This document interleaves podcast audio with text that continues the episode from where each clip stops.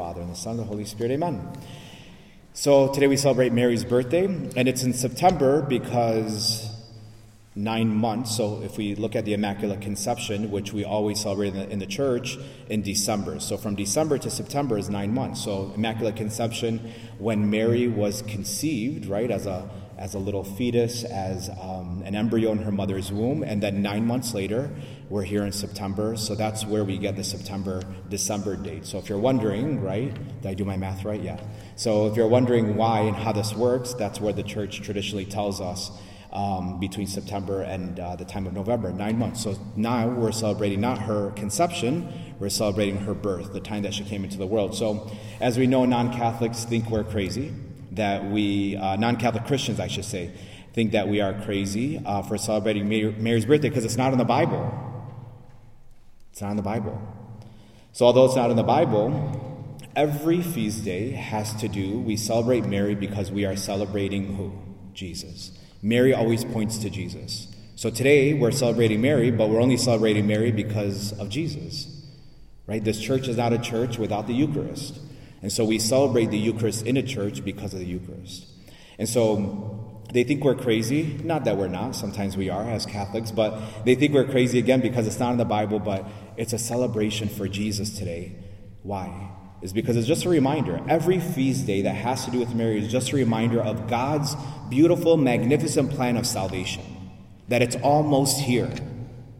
Right? That God is about to enter into the world. Thousands of years before us, people were, and before Jesus, people were waiting for Jesus.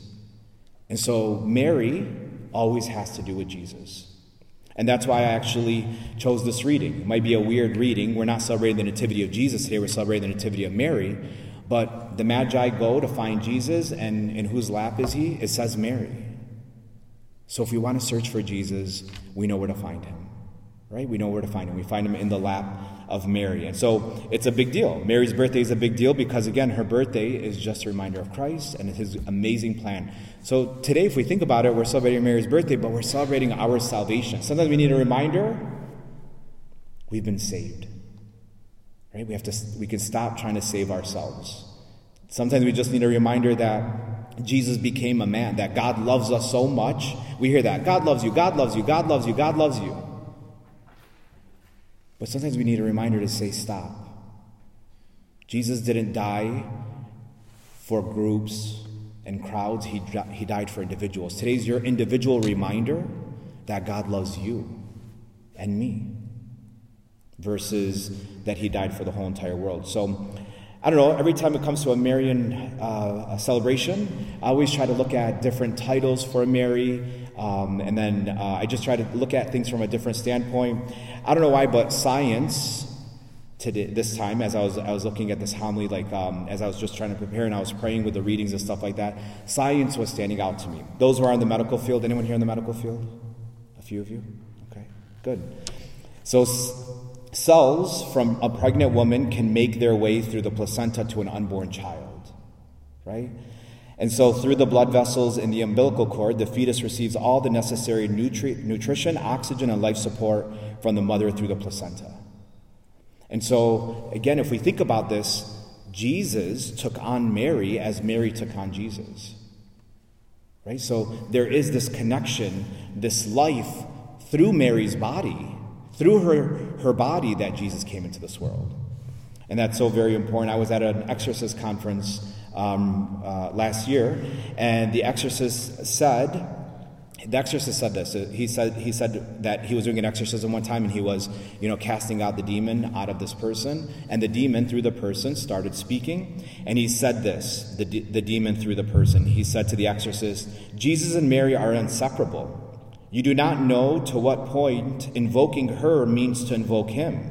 They are one. In the body and blood of the Son, there is also the body and blood of the mother. Do you know biology? Do you not know what DNA is? They are inseparable. I think that's what the demons think. And our faith, I mean, at least we have faith right here. We love Mary, we're trying to grow in our relationship with her. But we're doing what the world just says, you don't need her. Right? Even a lot of Chaldeans that are woke, alasas, they'll say, you know, you guys are wasting your time. Mary's time is done. So just think of it just so interesting from a biological standpoint. We know this, but how like the mother, how the, the child through um, through the umbilical cord um, is able to receive nutrition, oxygen, and life support. That it was Mary coming into this world, being born today, but then fast forward 15, 16 years old when she gave birth to Jesus, that it was from Jesus, from her, in her womb, received nutrition, oxygen, and life support. So she too can give us nutrition, oxygen, and life support, spiritually speaking. Historically, Mary has been called container of the uncontainable. So, again, I like to look at different titles for Mary. This comes from like uh, about 1500 years ago, they started calling Mary container. Her womb was a container for the uncontainable. God is uncontainable. God is bigger than the universe and galaxies and all the stars and but God, who is uncontainable, was contained in the womb of the Blessed Virgin Mary. And so we too contain the uncontainable in two ways. Through faith in Jesus, we contain the uncontainable in our, in our hearts. And so today's just a reminder to say and ask Mary's help and say, Mary, you contain the uncontainable. I too, through faith, contain Jesus, who is uncontainable in my heart through faith. Give me your faith, Mary. You are the model example. Why? Is because we ask ourselves today, what is my faith in? Is my faith in myself?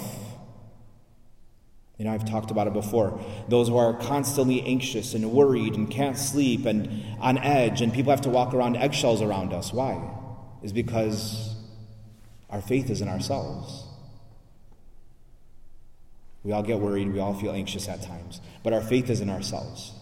So we say to Mary, Mary, you, today is your birthday, you are generous, you want to give us a gift for your birthday. Mary, you contain the uncontainable.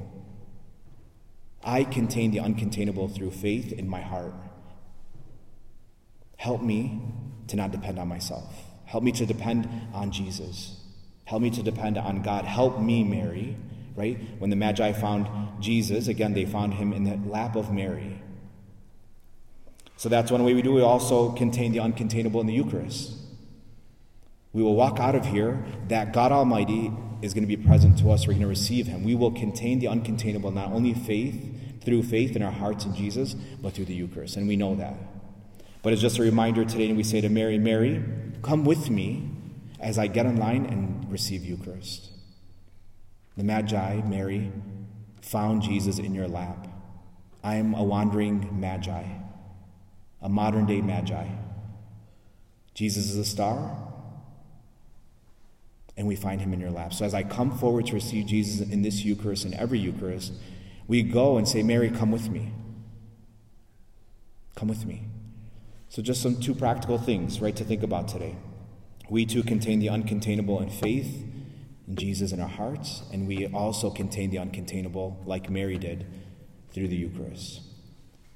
So Mary can help us in both of those areas as our mother, and she generously, today is a special day because it's her birthday, and she wants to give us, like I said earlier, a gift. And that gift can be an increase in faith to stop depending on ourselves. And she can also give us a beautiful gift, a devotion to the Eucharist. Amen.